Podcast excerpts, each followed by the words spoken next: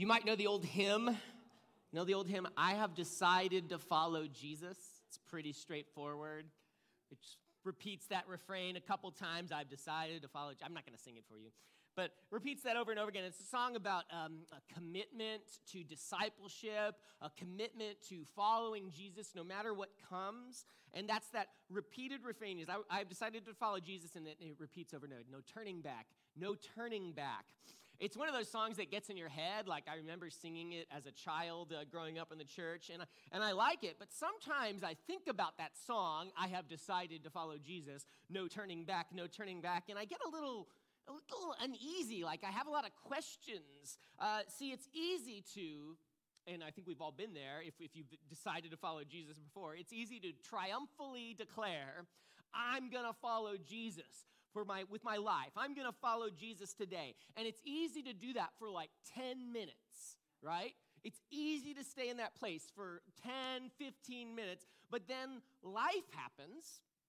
And by the end of the happenings of life, we oftentimes find that our best intentions crash up against the realities of life. Like we have this really wonderful idea, this bubble, I'm going to follow Jesus, but then life happens and then boop, the bubble bursts. The bubble bursts. And it didn't even take that much to burst it. That's almost the depressing part. Like, you know, it's like the littlest things get us off track from following Jesus. The greatest challenge I face in my uh, discipleship to Jesus is that my intentions to follow him are fragile, right? intend as well as I can, intend with all my heart, but my own fragility is the problem. My intentions alone, I found over the course of my uh, trying to follow Jesus, but my intentions alone cannot actually make me uh, an effective disciple. Intentions alone are not enough. I need the means to become a resilient disciple, one whose bubble is not easily burst. Dallas Willard, and I, I know there's been a, a disturbing lack of Dallas Willard quotes the last couple weeks. Don't worry, I'm going to make up for it today. I have No less than four Dallas Willard quotes coming your way. Um, the reason for that is, is that just he like is just so good on this topic, the topic of, of living as disciples, okay? So he says this, diagnosing the problem. It is part of the misguided and whimsical condition of humankind that we so devoutly believe in the power of effort at the moment of action alone to accomplish what we want, and completely in- ignore the need for character change in our lives as a whole. The general human failing is to want what is right and important, but at the same time, not to commit to the kind of life that will produce the action we know to be right and the condition we want to enjoy. We cannot behave on the spot as he, Jesus, did and taught if the rest of our time we live as everybody else does. Uh, a pretty profound thought. Uh, yeah, and basically, uh, it's just that we can't just by intention alone do this thing of following Jesus. Uh, I'm pretty sure that a couple months back, if you were around, you noticed that we kind of updated our signs, we updated our websites and we introduced kind of this new tagline. It's not really a mission statement. Um, you've probably seen it out front before you came in. It says, We are everyday disciples. And that's it. I mean, like, my heart for I 90 Church is that we would be everyday disciples, people who are following Jesus every day, learning how to do this whole, whole life discipleship to Jesus.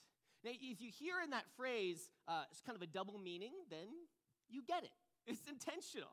Um, we want to be everyday disciples every day, people who are being disciples Monday, Tuesday, Wednesday, Thursday, Friday, but also everyday disciples, you know, because those are two different words. Um, everyday disciples, that is, disciples who are doing discipleship in the ordinary stuff of life, in the boring going to the grocery store, brought, dropping my kids off, uh, you know, I was about to say at work. Not yet. one day. Uh, dropping my kids off at soccer practice, you know, uh, around the water cooler at the office, at least when you get back to the office. I think probably pretty soon. In the everyday stuff of life, we want to be disciples as much as doing it every single day on a daily basis.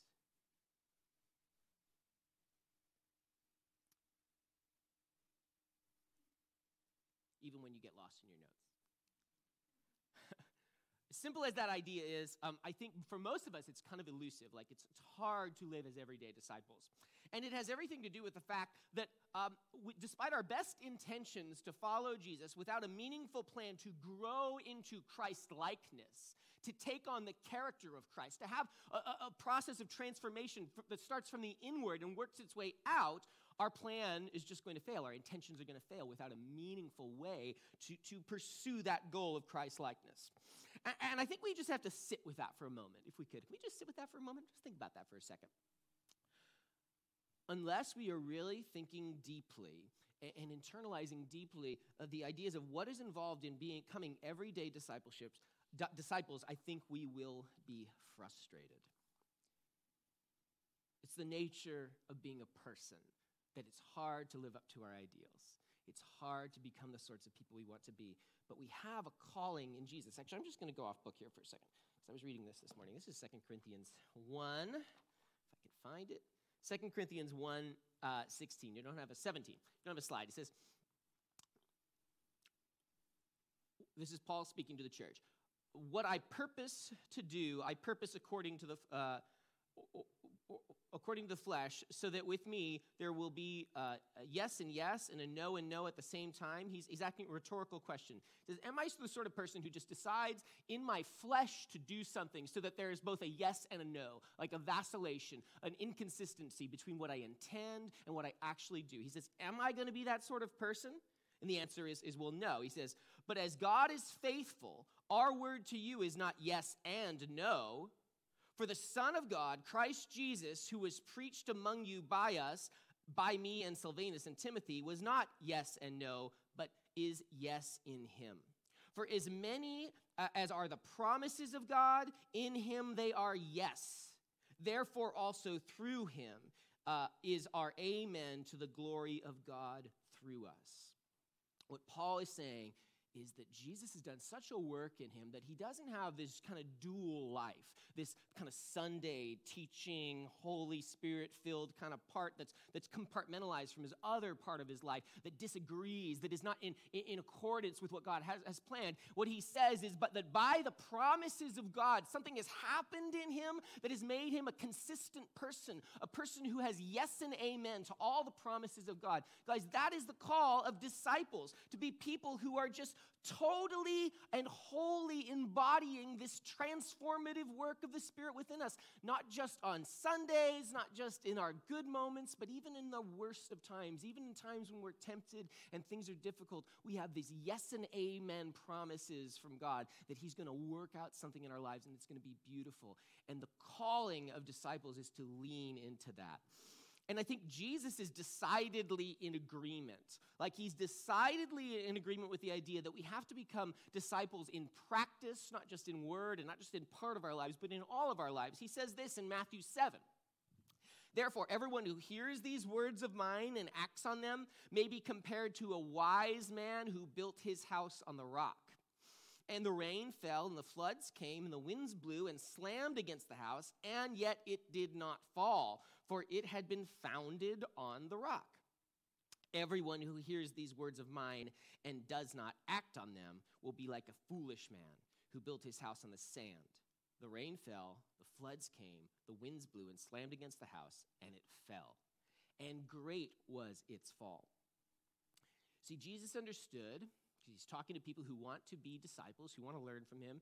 He understood that being a disciple, one whose bubble would not easily burst, and one whose life could withstand a storm necessitates invol- doing something. It necessitates doing something. We have to practice. Disciples, according to Jesus, hear Jesus' words and act on them. Disciples hear Jesus' words and act on them. I think there's a, there's a slide for that. Um, something that we have to remember. That's what discipleship disciples do. They act on Jesus' words. They need to do something. So, what is this something that the disciples need to do? According to Jesus, it's hear my words and act on them. That's what discipleship d- disciples do. They hear the words of Jesus and act on them. And in so doing, they live a life and develop a kind of life that can withstand storms, trials, and difficulties. Again, no promise those things won't come It's just that when they do come, you will find that you have a foundation if you live as an everyday disciple. Okay, and so the question then becomes all right, if, if, disciples hear Jesus' words and act on them, well, uh, which words in particular? Uh, what are the things that we need to do to put into practice? Like, how does that work out? Well, well, these words that Jesus speaks in Matthew 7, right, the ones we just, just looked at, they're actually at the very conclusion of Jesus' famous Sermon on the Mount. Sermon on the Mount uh, is, is kind of the most succinct uh, explanation of Jesus' sort of, sort of, sort of teachings. Um, he's directing, so he's directing here at the end uh, of the Sermon on the Mount, he's directing his disciples to put his teachings, the ones he's laid out in the Sermon on the Mount, into practice if they want to be genuine disciples. So I want to challenge you guys this week. Um, would you just take some time every day, like everyday disciples, and read the Sermon on the Mount? That's just Matthew 5 through Matthew 7. It's three short chapters, okay? You guys, challenge. Will you accept? Yeah, some of you guys lie. Lying is not what disciples do. so I apologize. That I don't. I was joking. So, I mean, sort of. So look at Matthew 5 through 7. Take some time, read those. They're not long. Read them throughout the week, okay? And then think about what Jesus is saying.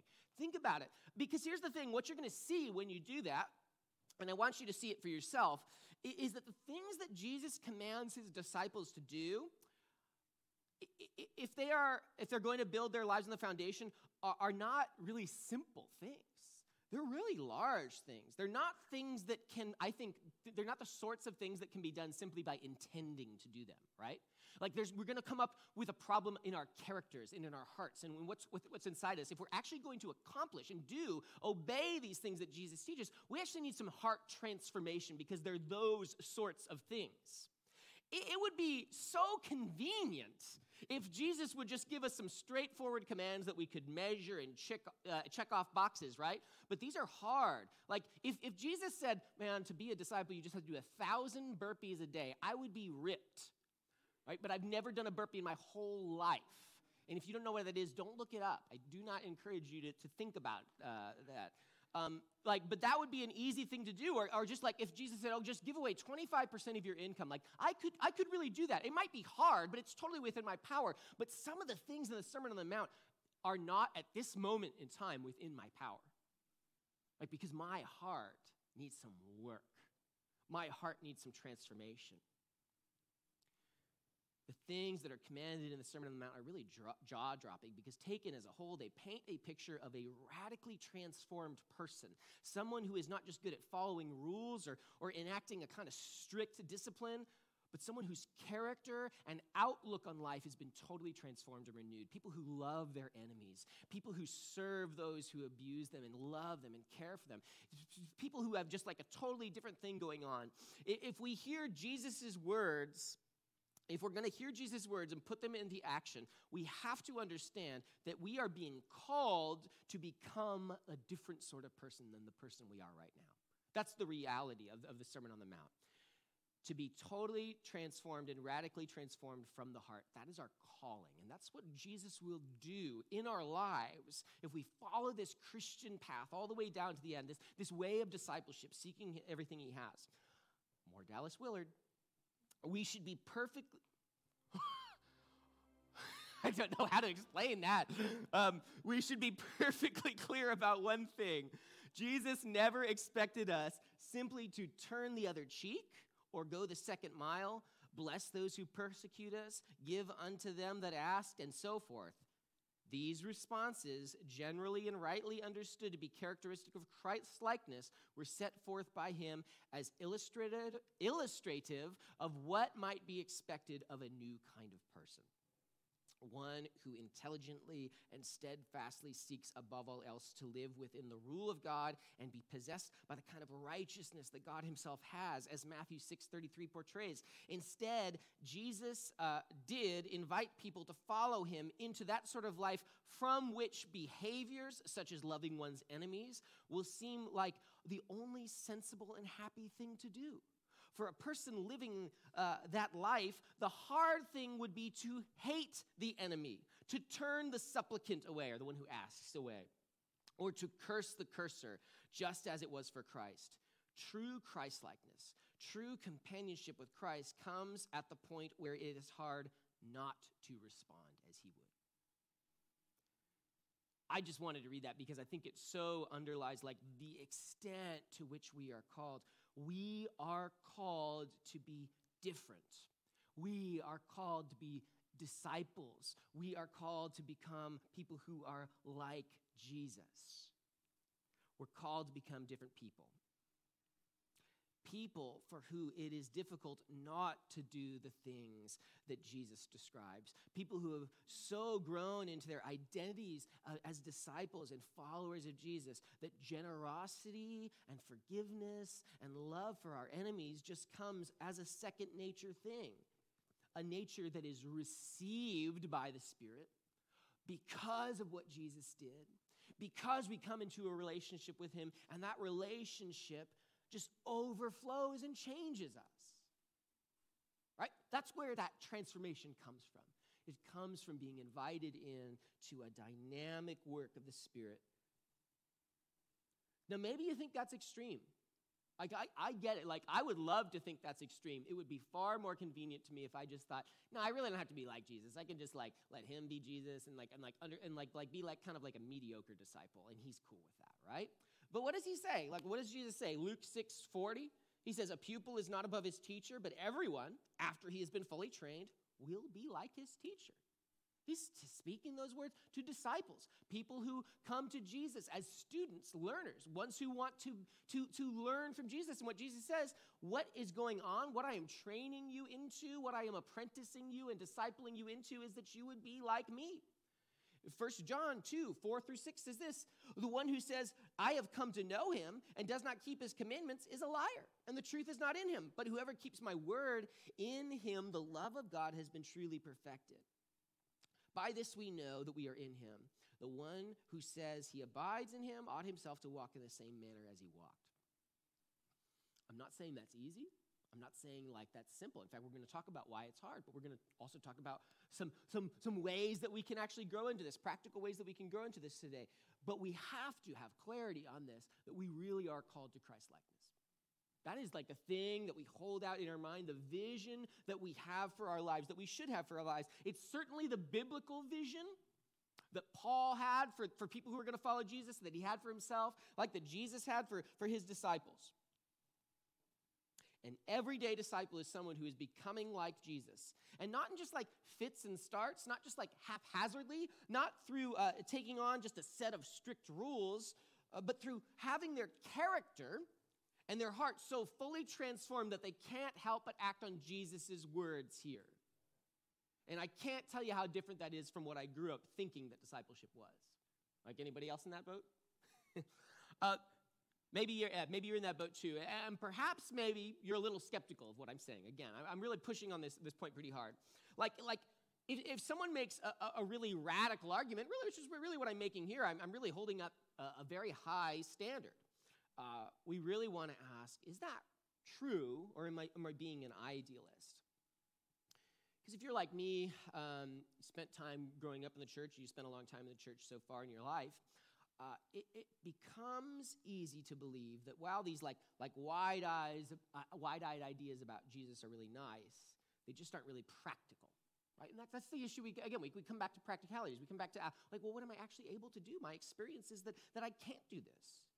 And in fact, we start to believe that the gospel itself, like the grace of God, is just like an excuse for, for, for not, not to become uh, real disciples. You know what I'm saying? Like, like the message which Jesus says, says that I'm going to pour my spirit out in you and I'm going to transform you, I'm going to call you, I'm going to make you disciples. We start to think, oh, what Jesus is telling me is he's actually excusing me from that because there's grace. Right? And the great news is that there is grace. There's grace as we walk along this road to growth and, and, and try to take up this, this path of discipleship. We need grace along the way because you're going to find there's a lot of failure along the way. But, but just because there's failure and just because there's grace, which makes up for your failure and the difficulties along the way, doesn't mean that the calling isn't high. You know what I'm saying? It's not like we should take God's grace and say, oh, he's forgiving and he's kind and just, so I'm not even gonna like even go down this road of discipleship because he doesn't really care that much. It's not it at all. Like, I'm trying to teach my kids to ski. It's a little difficult. There's a lot of failure along the way. I need to have grace with my children along the way, but they're gonna learn to ski because I am not doing this year after year after year, right? The plan is that they will one day be able to go down those hills all on their own, and Molly and I can just go ski by ourselves. That's the plan. No, my plan, I'm not as good of a father as Jesus, you know, as God is, right? I'm, I'm terrible sometimes. I'll want to ski with them when they're good. right?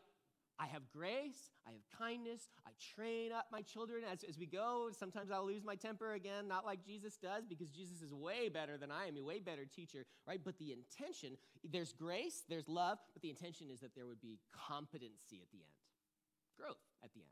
That's why, why we do those things. John Calvin, right, one of the leading reformers, he said this about Christianity. And this is really, like, if you can't believe me, then you probably got to believe Calvin, because he's like, you know, he's a big deal. Christianity is a doctrine not of the tongue, but of life. It is not apprehended by the understanding and memory alone, as, our, uh, as other disciplines are, but it is received only when it possesses the whole soul and finds a seat and resting place in the inmost affections of the heart.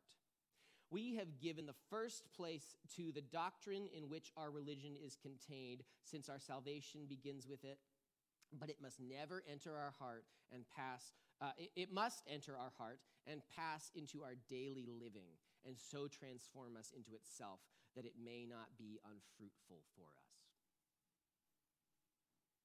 The calling we have always has been for the church, always has been understood that we would not, that the, the, the doctrine, the beliefs, the grace, the understanding, the calling that we have from God is going to come out into our whole lives you, Christian, if you're calling yourself that, if you're calling yourself a disciple, are called to let the teachings of Jesus pass through your everyday life and get down into your very soul. And I think, honestly, the reason that we have the most trouble believing that is because it is just a truly remarkable and wondrous thing that God would have anything at all to do with us. Just sit and think about that for a second.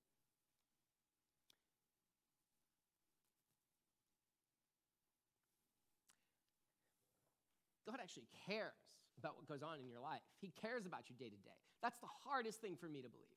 That God gives, gives even a thought to me is difficult for me to apprehend but what the, the gospel is, is that Jesus has come and he's opened up a way that I might have like fellowship with him. And that fellowship is going to be transformative to my everyday life. And I think about that and it's just so difficult to, to believe, but it's really the truth of what we're invited into. And we should not settle for less.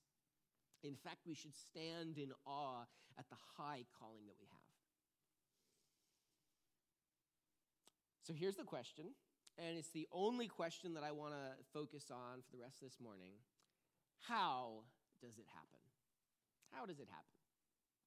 That's really what we're going to be thinking about throughout this series. We're going to be thinking about how does this process happen? What are things that we can do to advance this process? I want to share this with you. It's, it's another Dallas Willard idea. It's called the golden triangle of spiritual growth. Um, and it represents a model of spiritual progress that, that Dallas Willard sort of argues with. And this is why, you know, I'm so focused on Willard this morning because we're really, we're really going to talk about this model over the next coming weeks, okay? Um, and I, I, I, we're going to talk about it because I think it's really a good, accurate, and biblical presentation of what it looks like for a person to grow spiritually. Um, if we want to be people who have the mind of Christ, who are becoming Christ like, then we need the three things going on in this golden, golden triangle. The first one at the top, I would say, is, is fairly well understood, right? It's the action of the Holy Spirit.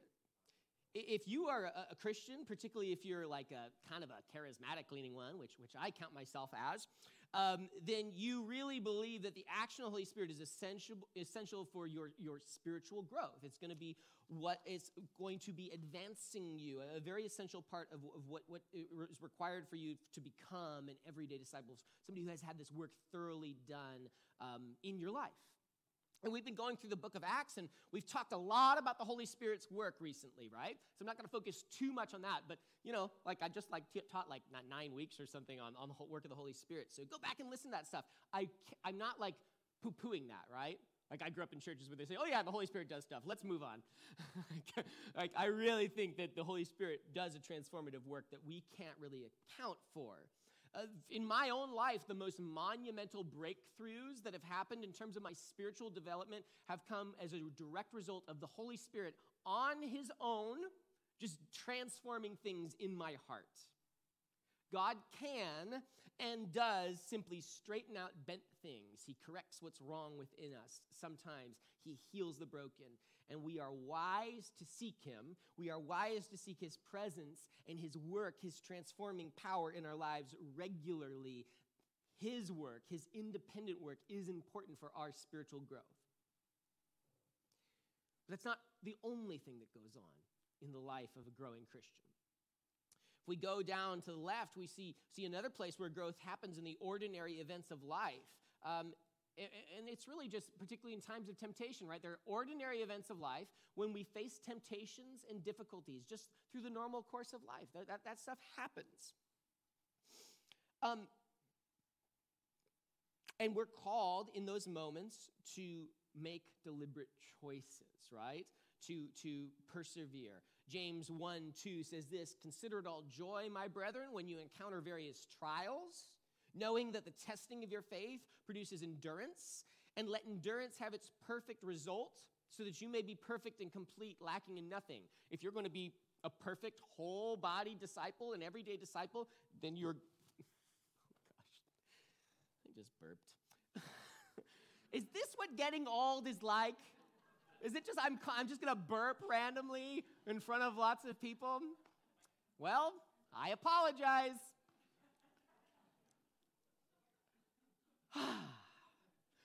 so, my very serious point, back to that, um, right? It's like when we go through various trials, if we want to have perfect, complete, like, like God's, God's work working out in our lives, then we go through trials and we endure them. We endure them. We're patient. We persist through them. That will create an endurance. It will create a resiliency in our lives. Romans 5, 3 through 5. It's, uh, and not only this, we exult in our tribulations, knowing that tribulations brings about perseverance, and perseverance, proven character, and proven character, hope, and hope does not disappoint. There are going to be moments of your life that can be turned into growth points, pivotally uh, transformative moments, and they involve you going through difficult times and you consciously and intentionally choosing to worship God, seek Him, trust Him in the middle of all of it, right? Those are moments, and they're not just moments like, you're not just like proving yourself to God, you're actually changing and transforming your character in those moments. Those moments really matter going through challenges, being tested. Overcoming produces endurance, it develops character, it spurs us on. But there's a flip side of those moments, right? Maybe you've experienced them. I know I have. What happens when I'm tempted in the course of my ordinary life, and instead of doing well, instead of persevering, instead of enduring, instead of ch- making the right choice, I fail? I get angry. I do things I regret. I feel shame about the choices that I made, right? I become bitter. I become mad at myself. I become mad at God, mad at, at people whom God has created, right? You've, anyone else experienced that from time to time, right? Moments of trial can be moments of growth, but they're also moments of discouragement if when we fail.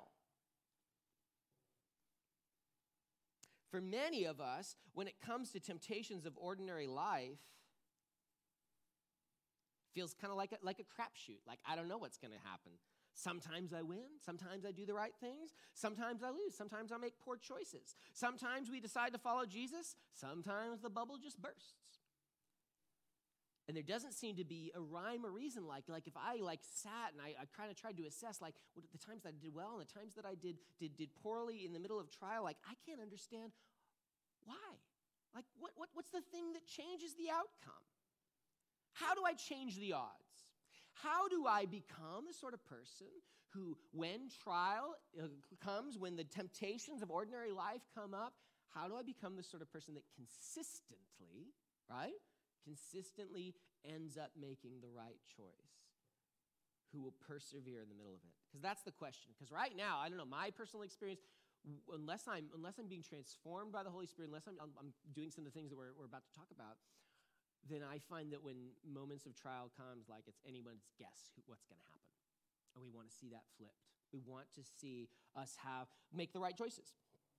So, so what is the thing that's going to change that? And I would say it's this third area of spiritual growth uh, taken along with the other two, right? And you're not independent from the other two, but all three of these things happen at once. But it's this third area of spiritual growth where um, we really are able to see the, the victory in the other things, and that's planned discipline to put on a new heart. Just having planned discipline to put on a new heart. We'll read Colossians 3. Those uh, who have been chosen of God, holy and beloved, put on a heart of compassion kindness, humility, gentleness, and patience, bearing with one another, forgiving one another. Whoever has a complaint against anyone, just as the Lord forgave you, so also should you. Beyond all these things, put on love, which is the perfect bond of unity. Let the peace of Christ rule in your heart, to which you indeed were called in one body, and be thankful. Let the word of Christ richly dwell in you. See, we're called, and we hear this throughout the Bible, it's an ongoing theme, to put on a new heart, to put on the character of Christ. But it really begs the question how? Because that's a great idea. Of course, I would want to do that, but I just don't understand how.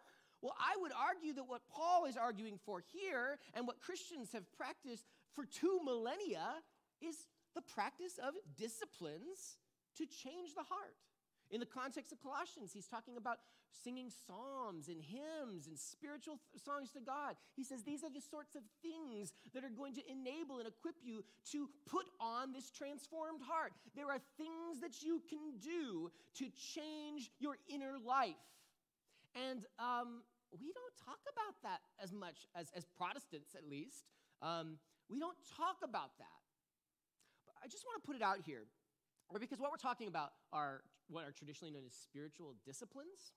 And as Griffin knows, I hate the word discipline. I don't know what that says about me, but I just hate it. Because at least to me, what, one is just like so negative and so, such like a, a, bummer of a word. But I think it's also categorically lo- wrong for, because it just like misleads us about what spiritual disciplines are. Dallas Willard has a great definition of, of disciplines. He says this Disciplines are activities within our power that enable us to accomplish what we cannot do by direct effort. Right? It's very simple. Things that we can do that can accomplish what we can't do. Okay. Very interesting. In other words, disciplines are, yeah, the things that you can do. I cannot, uh, I cannot uh, simply put on the mind of Christ, but I can do things like, like worship the Lord that will have that effect in my life. I can develop a heart that is less prone to temptation. I cannot uh, develop a, a heart that's less prone to temptation and failure by trying harder, but I can, and this is just kind of like the mystery of worship and following after the Lord and being a disciple, is that I can develop a heart that is less prone to temptation by, by just pursuing the Lord and, and just seeking Him, uh, by putting in these things in, into action. I can do the things that Jesus did, right? Like Jesus lived a particular kind of life. Like he, he did all these weird stuff, like go away and pray by himself. Like he just like would be in a crowd of people, they'd all be here to see him, and he would just like disappear. And the, the disciples would have to go like to some far off place and be like, no, Jesus, you have to come back. These people are waiting to see you. Jesus was the sort of person, he lived a sort of life that was having an impact on him. He wanted and sought out the presence of God all the time. And when things got crazy and when temptations came and life got busy, Jesus was just like, I have a higher priority in life, and that is that I just need to be full of the Spirit. I need to be hearing from the Father. He was living a sort of life that would enable those sorts of things. I know, like, we have this thing in our head, where we're just like, well, Jesus is God, and yeah, yeah, yeah.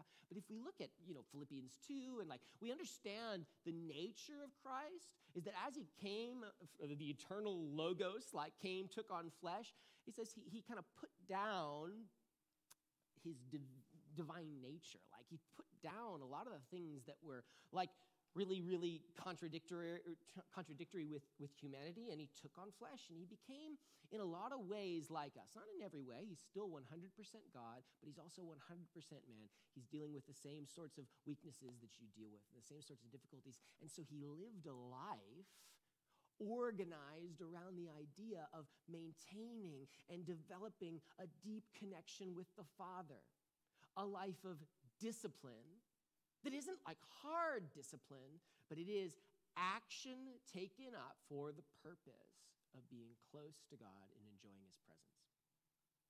In that, He is a great example. In that, He's like we're called to be apprentices of Him and to live the sort of life that He lived if we want to have the transformed character that He had.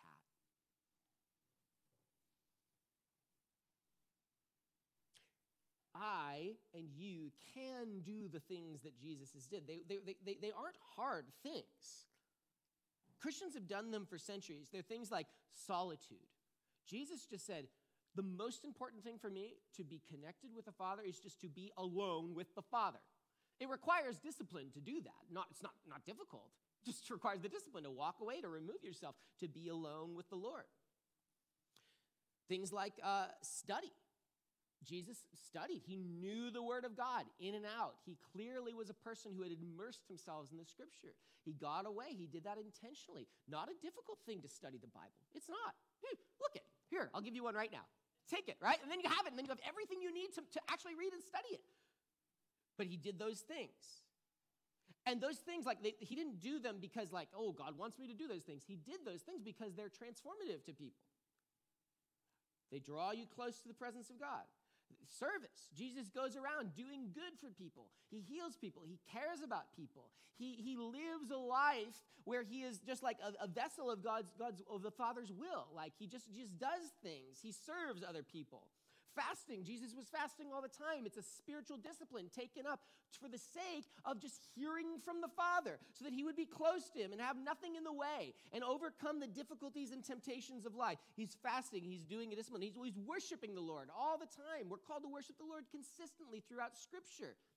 And, and called to pray. These are the basic things, things that Christians have, have been called to do. But here's the thing we're called to do them, not just think about doing them. Like you ever, you ever, um, I'm not trying to call anybody out, so I'm not talking to anybody. I'm talking to everybody, right? Isn't it like hard to just like sing sometimes, like we just sang, you know? And sometimes we don't like to sing. Sometimes we just like to do it in our head. I think there's a big difference though from actually like saying the words or singing them, depending on how good you are. It's fine. You can just say them.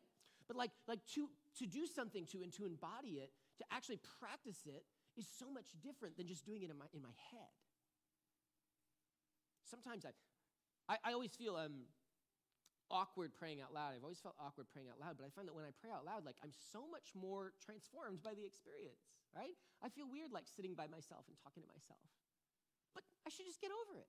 Because actually, that sort of discipline, like, like taking up doing something for the sake of being close to Jesus, it actually transforms me. Um, for my undergrad, I went to Davidson College. Go Wildcats. No one's interested. Um, uh, my, my, junior year, our basketball team, they brought in a new player, a shrimpy little guy, by basketball standards. He's still like six two or something like that, named Steph Curry. Oh, now you know, right? And you probably know Steph because he's like the star player of the Golden State Warriors. And, and just last year, he broke the all time scoring record right? So he's like the most three points, three pointers of any basketball player in, in their career ever. And he's still pretty young. He's probably going to keep going. Um, he's just an amazing player. How did Steph Curry get so good? He, he got good by, by practice, by practicing the thing he intended to do. What is practice? When it comes with something that you do with your body, it's just developing muscle memory. It's just muscle memory. And this is this is terrible. I know. I know. I, I can count all the ways that this is not going to do anything. I don't know what I'm. What I. Anyways, watch him do it, and you'll be like, "Oh yeah, that's good. That's good, right?" But the thing about Steph Curry, he spends hours and hours a day just doing this, huh, huh, right? So that when it's like game time and when things are difficult, he doesn't think about it anymore. He's just got muscle memory. He doesn't have muscle mass, by the way. He's not like a really built guy. He's not a LeBron James that guy. Uh, right? He's not like, like super huge. He's, he's a little shrimpy guy, but he just knows how to consistently perform. He doesn't have to think about it. When he's under pressure, he doesn't think about it because he's practiced so much. He's developed the practices, he just does them naturally.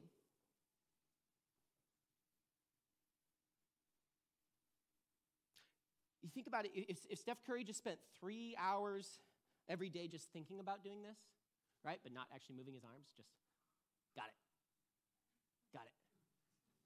Got it. Would that make as much a difference as actually doing this for three hours a day? right? It wouldn't. You'd just be like, you'd be like, I, man, I, I practiced for like 12 hours this week. I'm so good. And then you're gonna go and you're like, oh, missed it.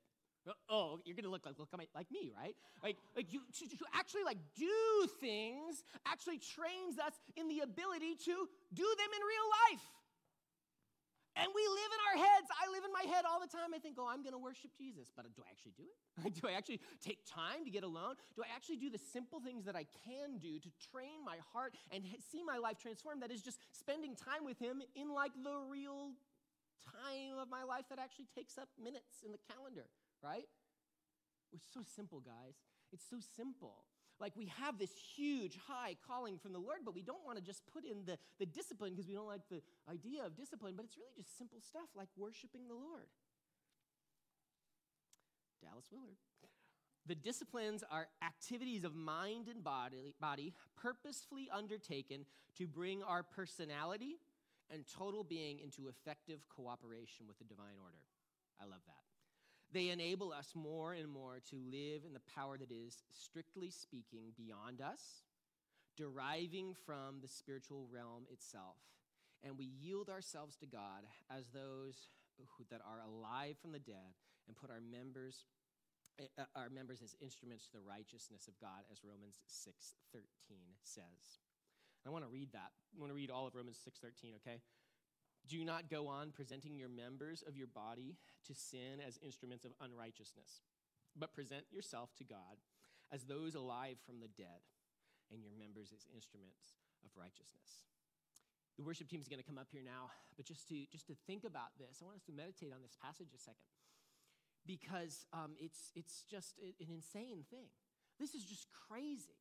Like how normally when I think about my body, right, and the life that I live, just my everyday going around, walking around life, I have a very low idea of its potential, right? Like when I wake up on a, on a Monday or Tuesday morning, like I'm not just like, oh man, I am going to live as an instrument for the righteousness of God. That's not the first thing that comes into my mind because I'm usually just like, can I just sleep a little more? Like, or can I, like, I'm hungry, or I need coffee. Actually, no, that's it. I need coffee, like, is the first thing, right? And I get so consumed going through my day that I am very rarely in the frame of mind of understanding what God is doing in my life and in my day and with my time. Guys, He has so much more for us. And if we would uh, just go beyond the intention, right? For, we do need the intention, have the intention to be everyday disciples, and then go on and start to employ the means to becoming everyday disciples. That is, people whose hearts are totally transformed, people who are full of the Holy Spirit, who are enduring in the middle of difficulties and trials, and who are practicing spiritual disciplines, practicing the presence of God throughout our days. We will become because God's promises are yes and amen and not yes and no, like eh, halfway. No, we are called to become people whose members, whose bodies are an instrument of righteousness to God. And we have such a low view of our everyday lives and such a low view of what could be accomplished in our lives as disciples. And you know what, guys? Let's repent of that. I'm gonna i'm gonna repent of that because i need to. Like it's something that i always need to just go on the work of just saying no god like i have done uh, something wrong. I have misunderstood what you're up to. I have put you in this little tiny box and, and have this little vision of, of what, you, what you think my life could be like and it is so much bigger and so much huger like you have such a bigger thing. And our calling guys our calling is to be people who have given ourselves so over to the work of God within us and it's His work within us, we're responding to it in such a way that it's having a thorough and integrative sort of work in us. Like your whole life, not just your Sunday morning, like this one hour and 15 minutes um, that you spend here, like your whole life could be full of God's presence. Your whole life could be the venue of God's action in you and then through you into the world. So, Lord, I just want to um, confess that I so rarely, so rarely, shamefully rarely, uh, have that view of my own life, Lord, and the time that I spend on this earth and the potential that it has to be full of your purposes, God. Lord, it's just my own weakness and my own failure to, to understand, Lord, but would you give me understanding? Would you give me understanding for what my life is for, my everyday life? And Lord, I just pray that on behalf of all of us, Lord, because I feel like everybody's in this boat, in this boat of just feeling like, oh man, we, we like have these great promises from God, but how do we live in them? How do we enact them? How do we see them come to pass? Lord, would you give us a better vision? Lord, would you fill us with hearts that desire you? And, would, you, would you just teach us to be everyday disciples, Lord? Even as we go through these next couple weeks of, of just going through this series, Lord, would you teach us how to actually become the people you call us to be, people who are building on the foundation, Lord? Lord, don't let us off the hook for having just a low vision of life. Lord, fill us up with your spirit. Lord, fill us up with a, with a better thing that we're seeking after, we pray. In Jesus' name, amen.